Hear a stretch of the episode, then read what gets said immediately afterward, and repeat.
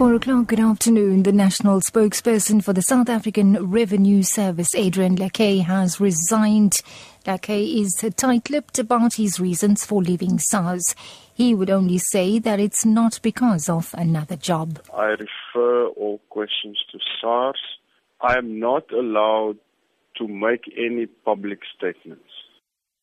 Now, paddler in the Dusi Canoe Marathon has died tragically. 57-year-old Hein Jordan, a dentist from Durban, was paddling towards Inanda Dam on the second day of the three-day race when his boat hit a rock and trapped him under the water for over three minutes. General manager of the marathon, Brett Austin Smith, says this is the first death in the classic KwaZulu-Natal race for the past seven years. But uh, we have unfortunately had similar incidents in the past it is definitely one of the biggest dangers of canoeing, and um, the potential of foot entrapment, as we call it, is always there when paddling uh, down rivers.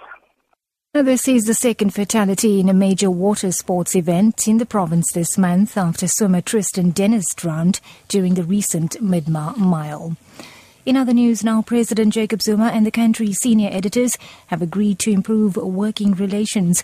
The president met members of the South African Editors Forum at the Presidential Guest House in Pretoria earlier today.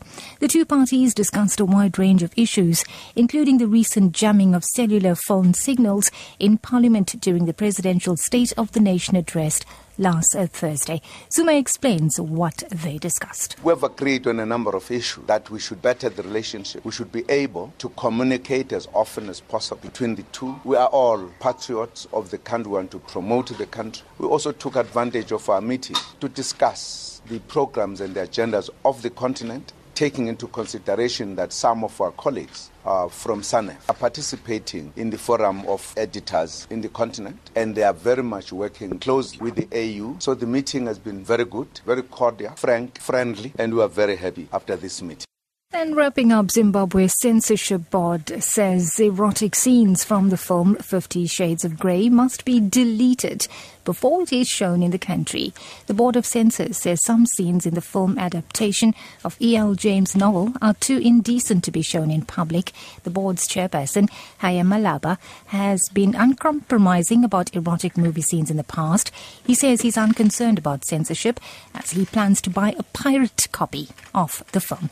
That's the news at uh, for your top story this hour. The national spokesperson for the South African Revenue Service, Adrian Lackay, has resigned. For Lotus FM News, I'm Navitha Gajraj. Headlines at 4.30.